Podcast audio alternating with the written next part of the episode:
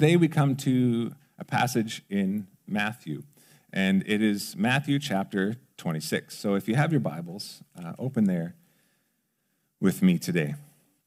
We're in Matthew chapter 26 as we dig into the word today.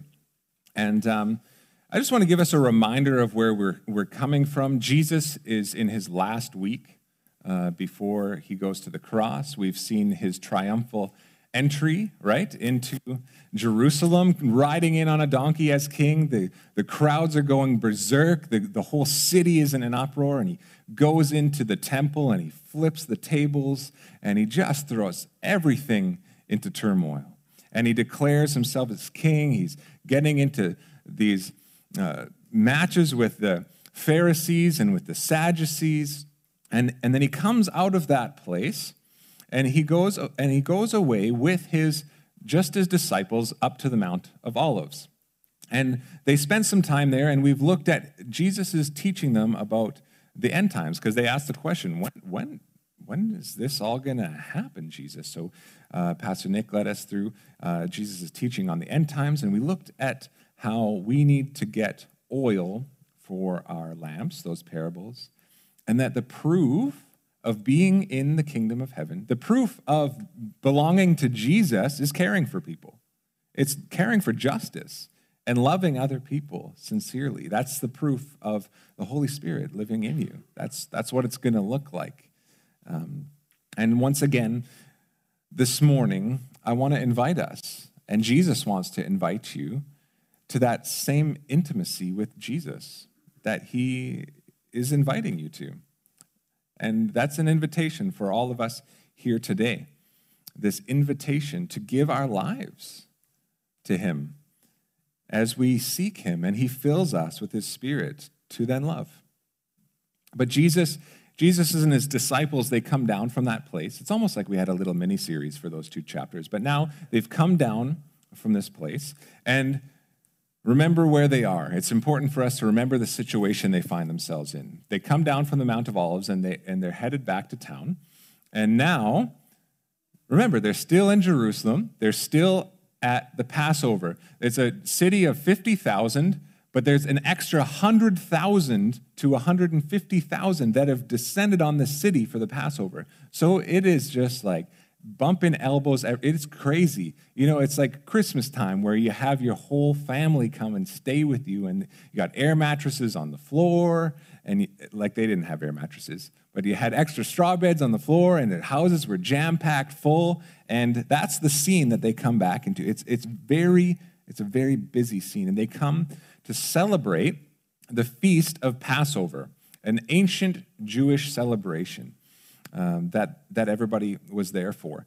And so, finishing his discourse up on the Mount of Olives, uh, Matthew records for us uh, Jesus says, You know that after two days the Passover is coming, and the Son of Man, Jesus, will be delivered up to be crucified. And so Jesus spells it out very clearly here. He had already hinted many times that he was going to die, right? And it tells us in the word that they didn't, the disciples actually didn't even grasp or get yet what that was going to be like or look like. But here he clearly says, and there's one other time in Matthew that he said that he will be crucified. That wouldn't have made any sense to these guys thinking that their Messiah, the Savior, was coming. How could a Savior come? He's supposed to be the guy that's supposed to free us from the Romans Instead, he's saying he's going to be crucified, which wasn't a Jewish death. He was going to be killed by the Romans. And so this is what Jesus, Jesus says. It says, Then the chief priests and the elders of the people gathered in the palace of the high priest, whose name was Caiaphas, and plotted together in order to arrest Jesus by stealth and kill him. And so it begins. Right since Jesus' entry a few chapters ago, it has been ramping up. And Matthew is just making it obvious. Everything is ramping up and just zoning in on the cross. This is where we're headed. And it's so, and this, the stage is set. They are plotting together. They are plotting together to kill Jesus. And we're only two days away. We're almost there. We enter the last two days before Jesus' death. And if you're following along in your Bible, we see from verses 6 to 13 this amazing exchange that I had a whole message planned out for, and we're not even going to get there this time.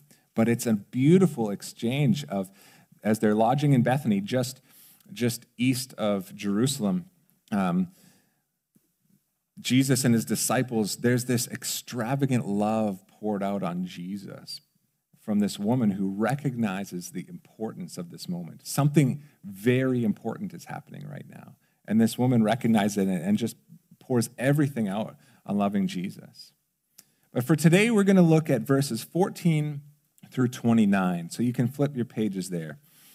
And, and it's a familiar passage, yet it's one that has so much depth and meaning to it that we're really going to scratch the surface today. Uh, as, as I've thought about entering this moment of us journeying through Matthew and headed towards the cross, you know, sometimes it's very rich to just dig deep and to, and get the nuances and the details of Scripture. Yet sometimes it's, it's great to just pull back and look at the, the general story and just marvel at Jesus. And so, as we do this today, we just want to, the aim is for our hearts to just be in awe of Jesus, to, to love him and see who he is and what he is doing. So we're going to pick it up here, but, but before we do, let me, let me just pray that our hearts would be in awe of Jesus. Let's pray. Lord, we, we thank you that you are indeed awesome. And Lord, I pray that as we read familiar passages. Some, some here have been reading these passages for decades upon decades. Lord, I pray that they would be fresh today and that we would be in awe of you, our Savior, and what you are doing. We pray this in Jesus' name. Amen. Amen. So let's pick it up here in Matthew 26, verse 14 to 16. Then one of the twelve, whose name was Judas Iscariot, went to the chief priests and said, What will you give me if I deliver him over to you? And they paid him 30 pieces of silver. And from that moment, he sought an opportunity to betray him. Okay, so Matthew gives us some insight as to what's going on behind the scenes here, right? We get to see a little bit behind the curtain as to what's happening ahead of time. Judas, for whatever reason, decides that Jesus isn't worth it.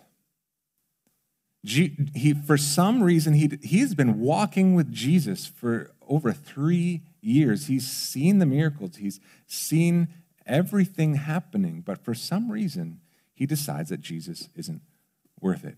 Maybe Jesus just didn't live up to his expectations as Messiah.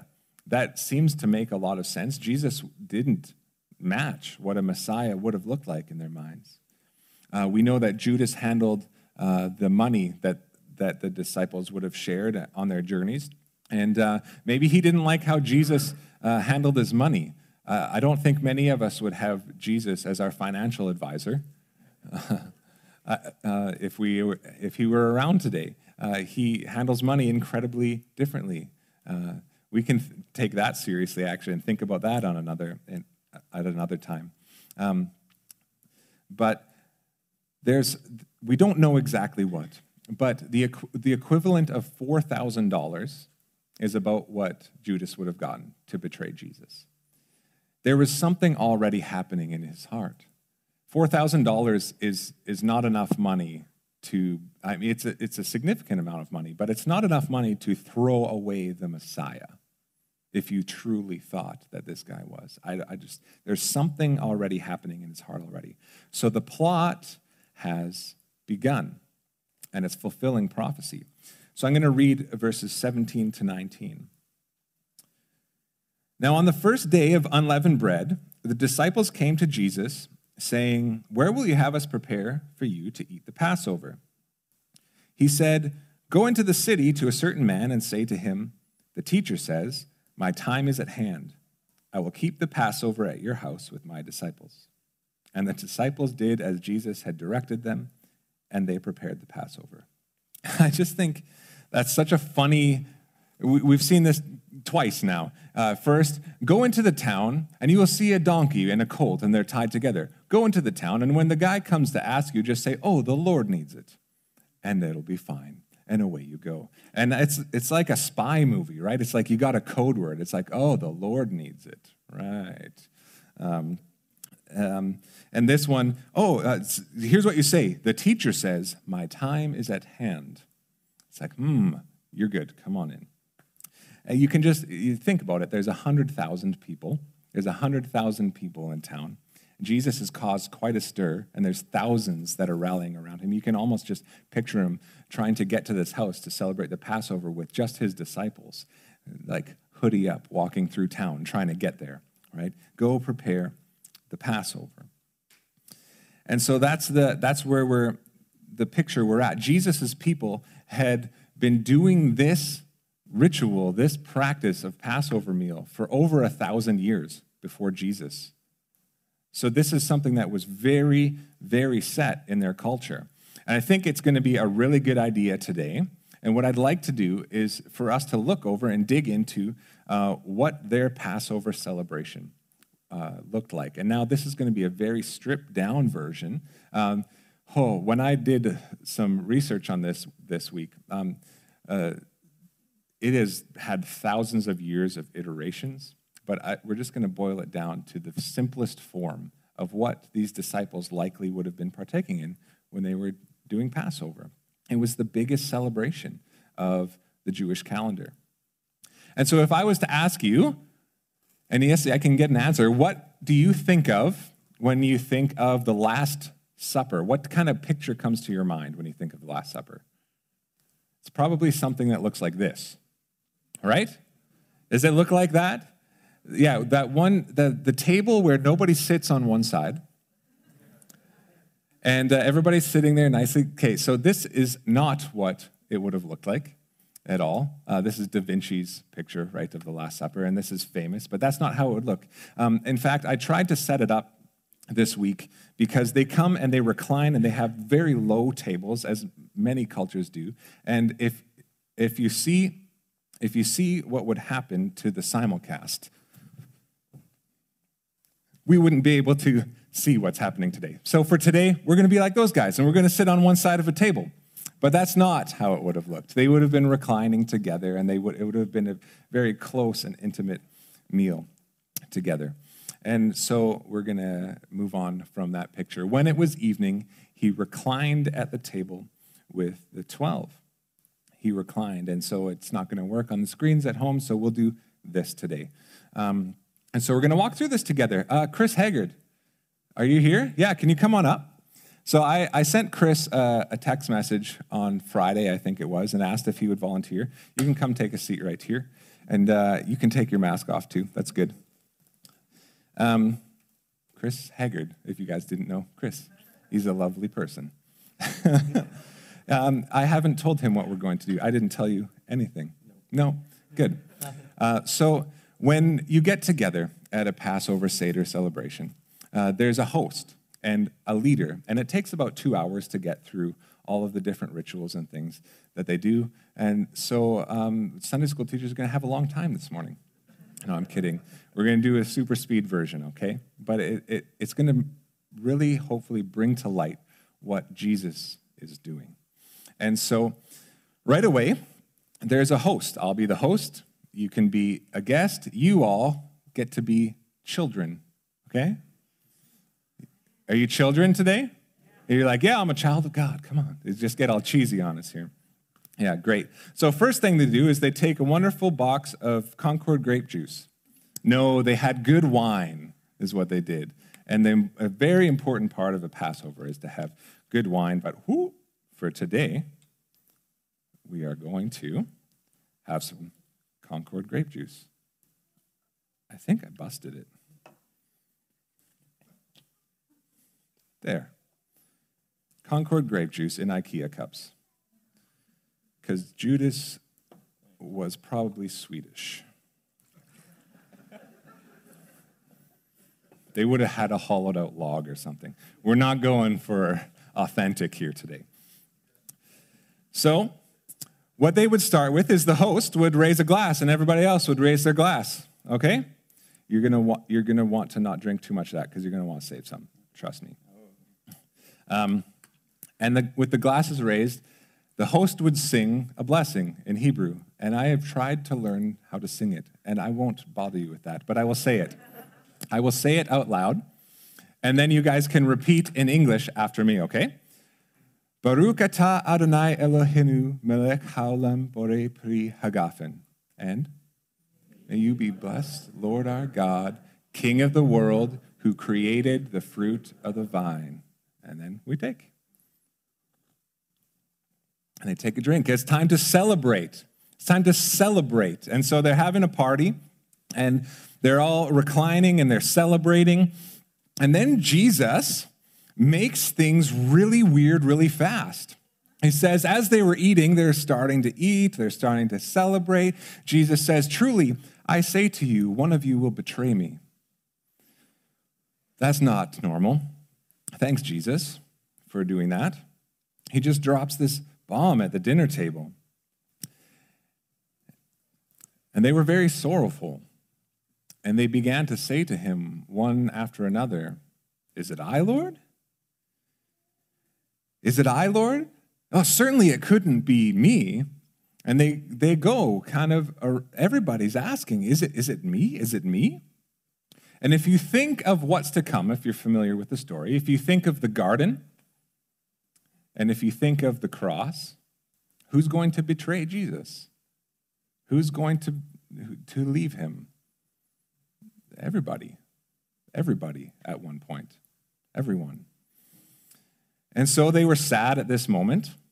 And of course, the story is set up specifically to mean Judas, uh, Judas Iscariot. And so they all ask, Is it me, Jesus? Certainly it can't be me. And he answered, He who has dipped his hand in the dish with me will betray me. And if we don't know at this point what this dish is, it sounds kind of weird. Like I take this dish and it's like, the one who dips his hand in the dish with me will betray me. Here. And that's not what happened. So what they're doing is they're eating. They're eating together. And after the blessing and the wine was the dipping of the karpas, or the green vegetable the dipping of the vegetable. And so you take a piece of lettuce, so you can take a piece of lettuce. All right, good. And then you kind of like, whoop, you kind of crunch it up, kind of like make a little bit of a ball out of it. Okay? And you swirl it, swirl it in this dish. Okay, I'll go first. You just like really get it in there, swirl, swirl it in this dish. Go for it. Good. Okay, ready? Yeah. All right, let's go. Mm. It's a little salty, hey? Yeah. Yeah. Mmm. So salty. Mmm.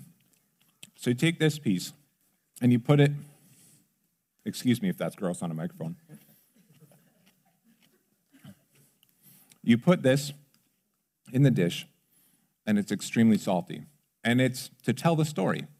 Everything that's happening at Passover is telling a story and it's the story of Joseph and his brothers. You remember the story of Joseph and his brothers? You guys know the story? You probably have, if you grew up in the church, you probably have like these picture book uh, ideals in your mind. And so it's the story of Joseph. I have Abraham, who had Isaac, who had Jacob, who had 12 sons. And the 11th son, he, he was a bit of an interesting guy. He was the favorite son, but he was also kind of a punk towards his brothers because he was like, hey, I'm the best, I'm, I'm the greatest. And they kind of took offense to that. He had this fancy coat, right? Joseph. His brothers took offense to this. They decided to try to kill him.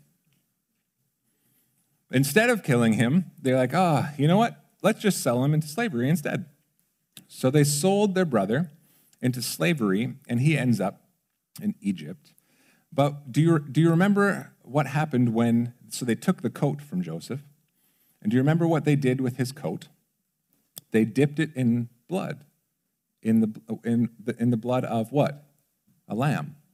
They dipped it in the blood of a lamb, and they went and told their father, Our brother is dead. He died. He was killed by a wild animal. And so, this super salty water, you know, you bite your lip or something, what does it, what does it taste like when you start bleeding? It's pretty salty, right? And so it's, it's a reminder of the dipping of Joseph's coat in blood, which started the story of the Jewish redemption story as Israel ends up in Egypt. And so it's the start of the story. And at this point, after the dipping of the vegetable, there's some written down questions that the kids, kids, would get to ask. And they are this. So there's four questions. What makes this night different? Why only unleavened bread tonight? Why do we eat bitter herbs tonight? That's going to be fun later. Uh, why do we dip the vegetable tonight? So, you guys, just like kids do, talk over each other, ask some of these questions. Come on.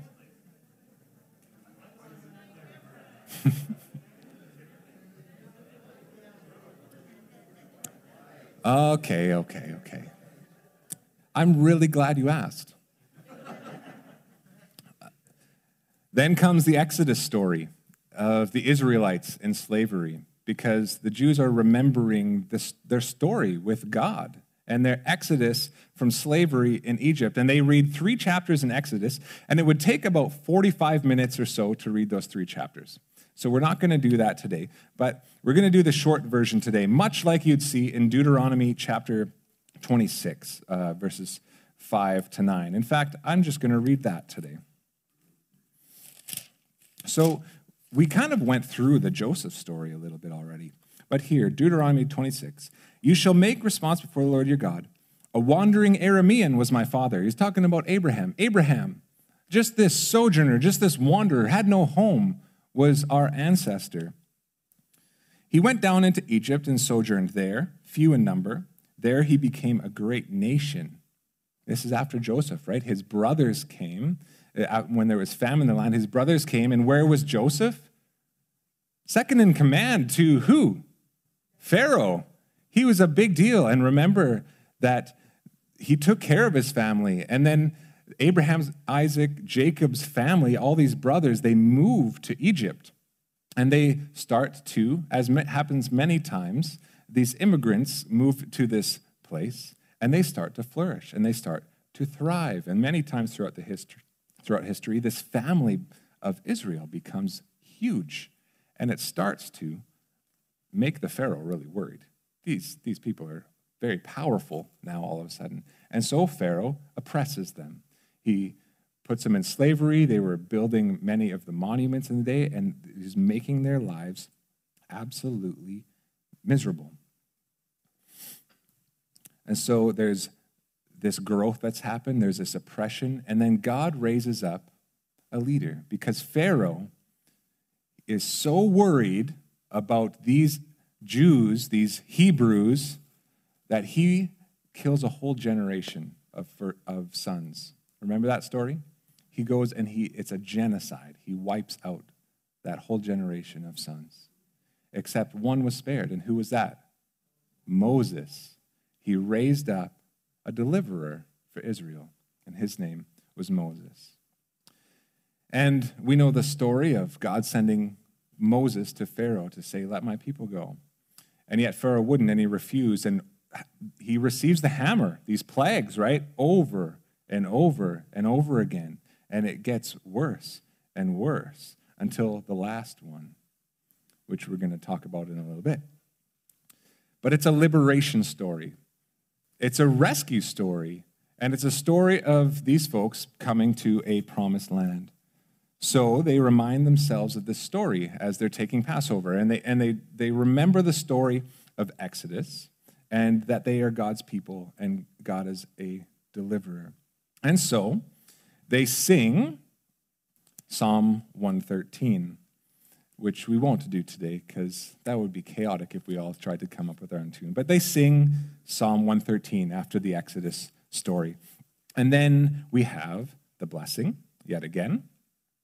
And Baruch atah Adonai, they a glass, Elohenu, melech haolam bore pri hagafen. Lord our God, King of the world, who created the fruit of the vine. And so they have some more wine. Um, do you remember Rabbi Gamaliel? No, okay, you don't know him. But you kind of do know him because he was a prominent rabbi in the day, and he was the rabbi and the trainer of a guy named Saul from Tarsus. And we know him as Paul. And so he was kind of a big deal in, in Jesus' day. And Gamaliel, well, he said three things are necessary for a proper Passover. Okay, so this is in the days of Jesus. Three, you need at least these three things to make Passover meal happen. Uh, so first, you need the unleavened bread. Second, you need the bitter herb.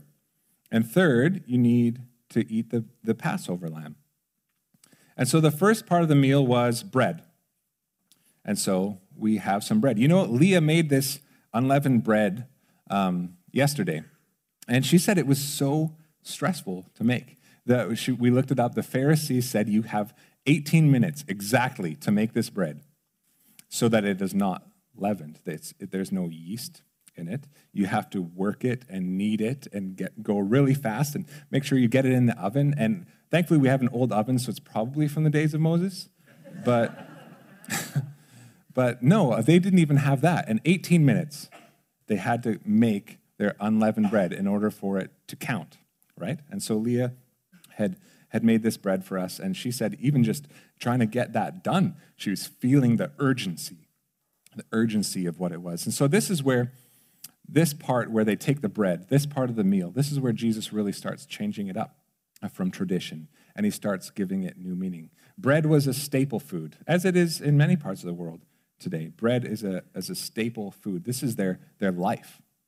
And there's, in this particular day, there is no yeast in the bread. And this is a symbol for the Exodus, again, that there was no time to wait for the dough to rise because they were being driven out of Egypt. They had to be ready to go at a moment's notice. They had to drop and go because Pharaoh said, Get out. And they were driven out of Egypt after the final plague. And it says, They baked unleavened cakes. This is in Exodus of the dough that they had brought out of Egypt, for it was not leavened, because they were thrust out of Egypt and could not wait, nor had they prepared any provisions for themselves. So this was like uh, a to go bar. I don't even know what, what it would be. Like a protein bar. There you go. This is like road, road food, right? This is road food for them. And so they remember this. And so they take the bread and they break it and they pass it and they break the bread and they say another blessing. And so they take the, the bread and they say another blessing. Baruch atah Adonai Eloheinu melech haolam hamotzi lechem min haaretz. May you be blessed, Lord our God, King of the world, who brings forth bread from the earth. And they would start eating. And so they would eat this bread and they would remember the time that they had to flee from Pharaoh. And God was delivering them. So the disciples are doing this, and the bread is taken and they're eating. And, and Jesus says, after blessing it, he broke it and he gave, he, he says a blessing very similar to what we would have seen. Gave it to the disciples, said, Take, eat. This is my body. So you're a disciple and you're taking a normal Passover that you've done your whole life. And this guy says, Here, eat this. It's my body. Hmm. That's weird. That's very strange. That's very, you're allowed to think that's strange. That's very strange indeed. Jesus is taking the rich symbolism and identifiers in the most important of Israel's redemptive stories, their God, Yahweh, and he's using them to make a point of himself and what he is doing. He gave them the idea that he was going to die, but he didn't speak much as to why. Did you notice that? Jesus didn't say very much about why he was going to die. And so at his last dinner with his disciples, he is giving this picture as to why, why he's dying. And he shares the meaning of this in this meal. What he did in the few hours he had left was to leave this picture to explain the depths of the sacrifice that he was about to make to try to make it make sense for these guys because in a few short hours, things are going to go crazy. And they needed to know what Jesus was doing. And so they need this bread, right, to make this bread, and it's, and it's an urgent thing, and they put it, put it in a fire. And like bread, Jesus' body would be broken. It would be broken. But that same broken bread, it would be a source of life. And that source of life in the breaking of the bread is actually meant for sharing. And that's, that's what Jesus is doing here. And so we live both by bread, we do. We live by bread, food, physical food, and we live by the broken body of Jesus. We live by his broken body. And so we, they keep eating because we have plenty of this. Leah was very generous to us. Hmm. Not bad? Mm-hmm. Better than salt water? Oh, yeah. Mm. Good. And after the bread, the Passover leader would have the maror, or the bitter herb. I'm not looking forward to this part. And so we're going to take this together. So, do you see this stuff sitting here? I've been looking at it. so we take a bit of lettuce. We grab another piece of lettuce. And we have bitter herb. It's, it's just the spiciest, hottest, purest horseradish you could find. And you need a lot, okay? Okay. Um, so like, like I'm talking, yeah. Mm, okay, we get, just go for it. Oh yes, I'm glad I invited you. Are you ready? Are you ready? And so we take the maror.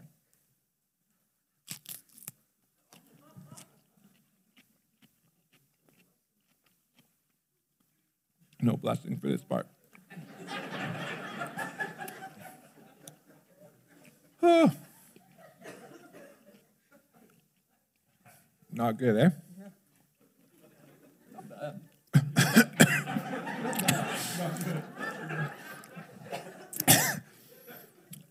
right on. So this is a part of the meal. Yeah, have a drink. This, this is the part of the meal where the kids would say, Why on earth are we doing this? And that's exactly the point. Um, the point is to actually shed tears. That's, it's true. The point is, is to shed tears.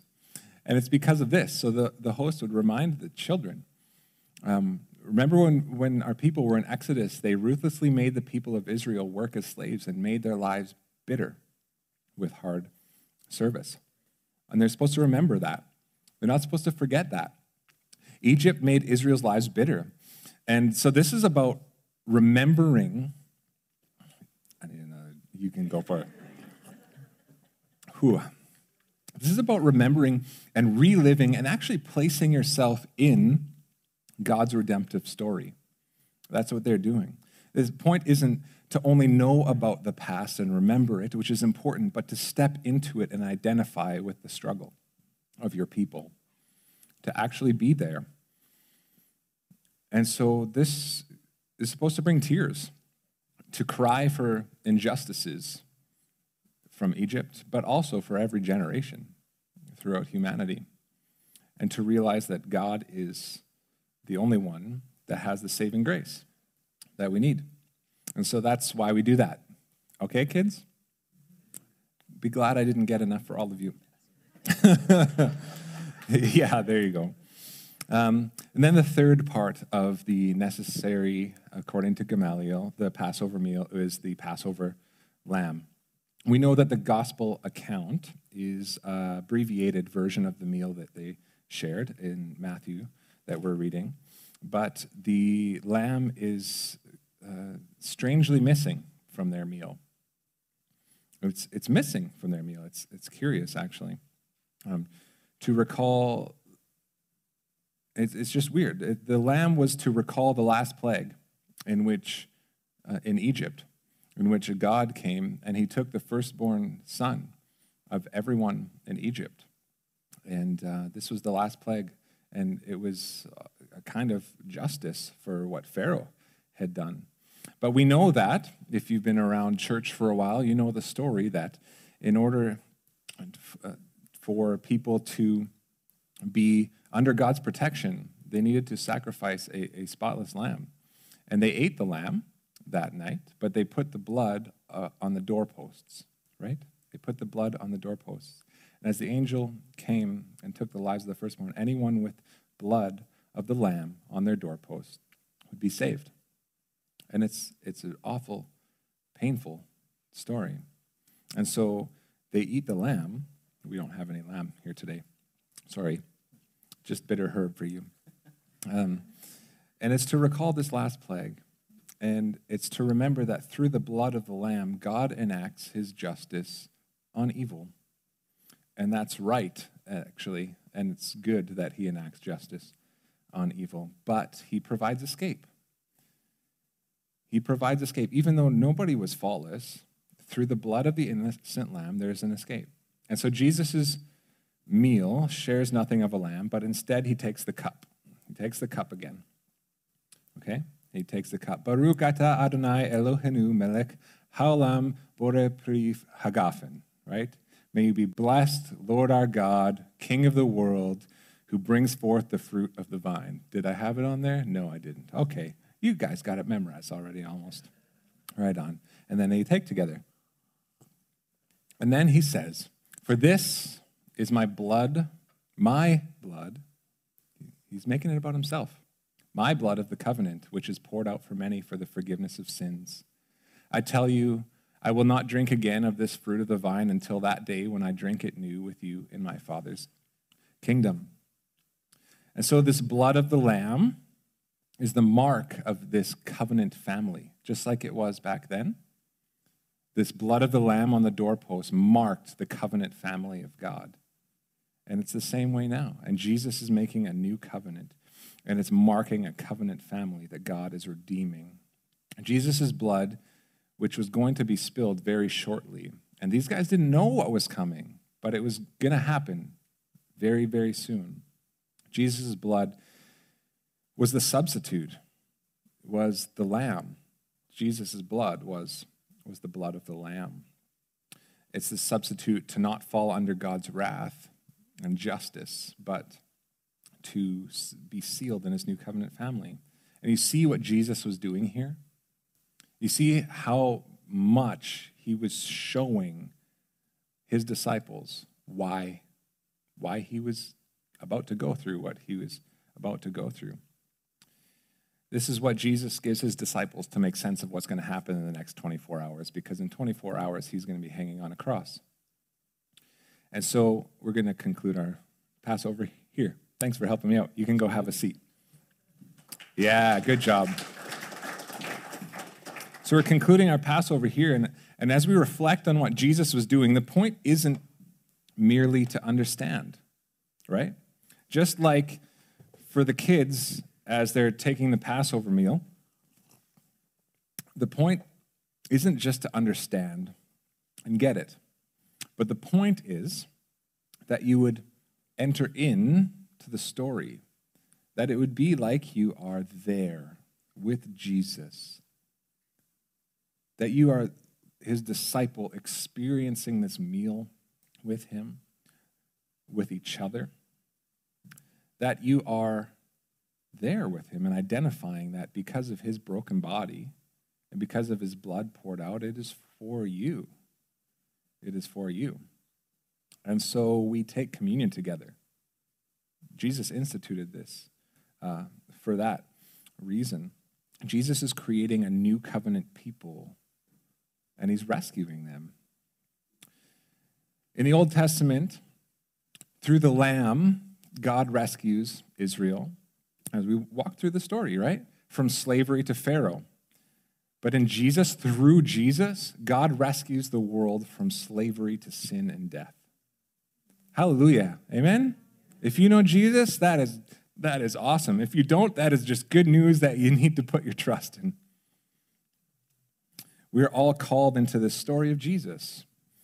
We're all called into this story as he instituted this for followers to take part in regularly. And that's what we do when we take communion. We're called not to merely remember, but to step into this story because you truly were one of the ones he bled for. one of the ones he allowed himself to be broken for. That we would be rescued, that be rescued from the tyranny of the, the devil, the world, and of ourselves. Of ourselves.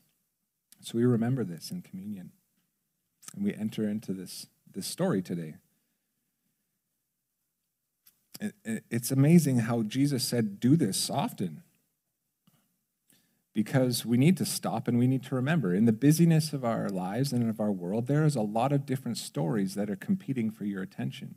But in communion, we stop and we refocus and we put at the center Jesus and his brokenness and his blood, and that we can enter into this redemptive story.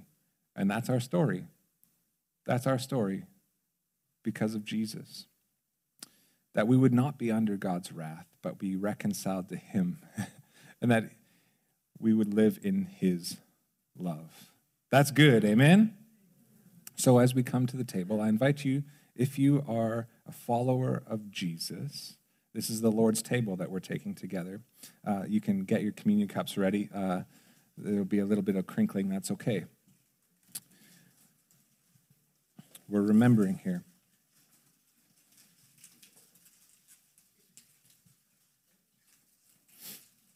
So we come to Jesus' table today.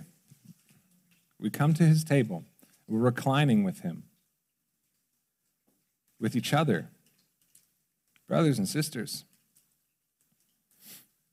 And so as we come to the table, I'm just going to invite us to pause for a moment. And um, if, there's, if there's a part of your life that you're hanging on to that that is sinful, that you want to somehow follow Jesus but also hang on to the old life, this is, this is not for you today. Although right now I want to give you a chance to, to repent and come to the Lord in confession and ask his forgiveness. And so I just want to leave just a, a little bit of quiet here. And I'll lead, I'll lead this out. Lord, we come to you. I ask, Lord, like David, search our hearts, O God. Lord, is there anything we need to leave at your feet right now before we partake in your sacrifice for us?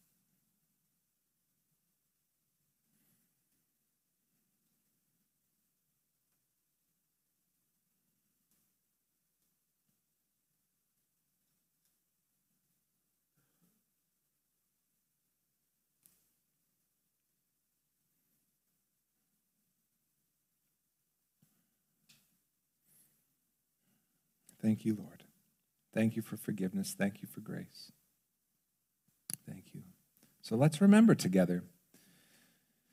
On the night when he was betrayed, Jesus took the bread and he broke it, just like we just saw.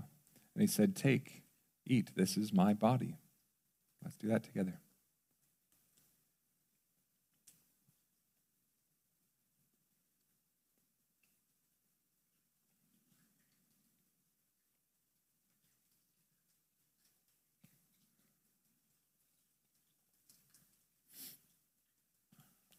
And then he took the cup. And in the cup, as we just talked about, he showed us that he is the perfect, spotless lamb, the perfect sacrifice once and for all. His blood that was shed. And so he took the cup and he gave thanks. He said, This cup is the new covenant in my blood. And so let's do this in remembrance of our Lord Jesus.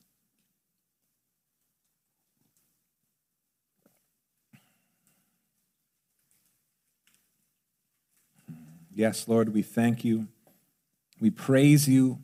We love you. What can we say but, Lord, we are forever indebted to you. And so we give you all the glory, for you alone are truly worthy.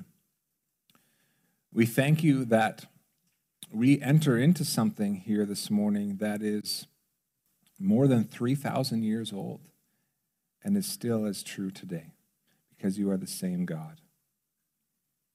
Thank you, Lord. Thank you for redemption and salvation. Thank you for your good plan. We love you, Jesus. Amen.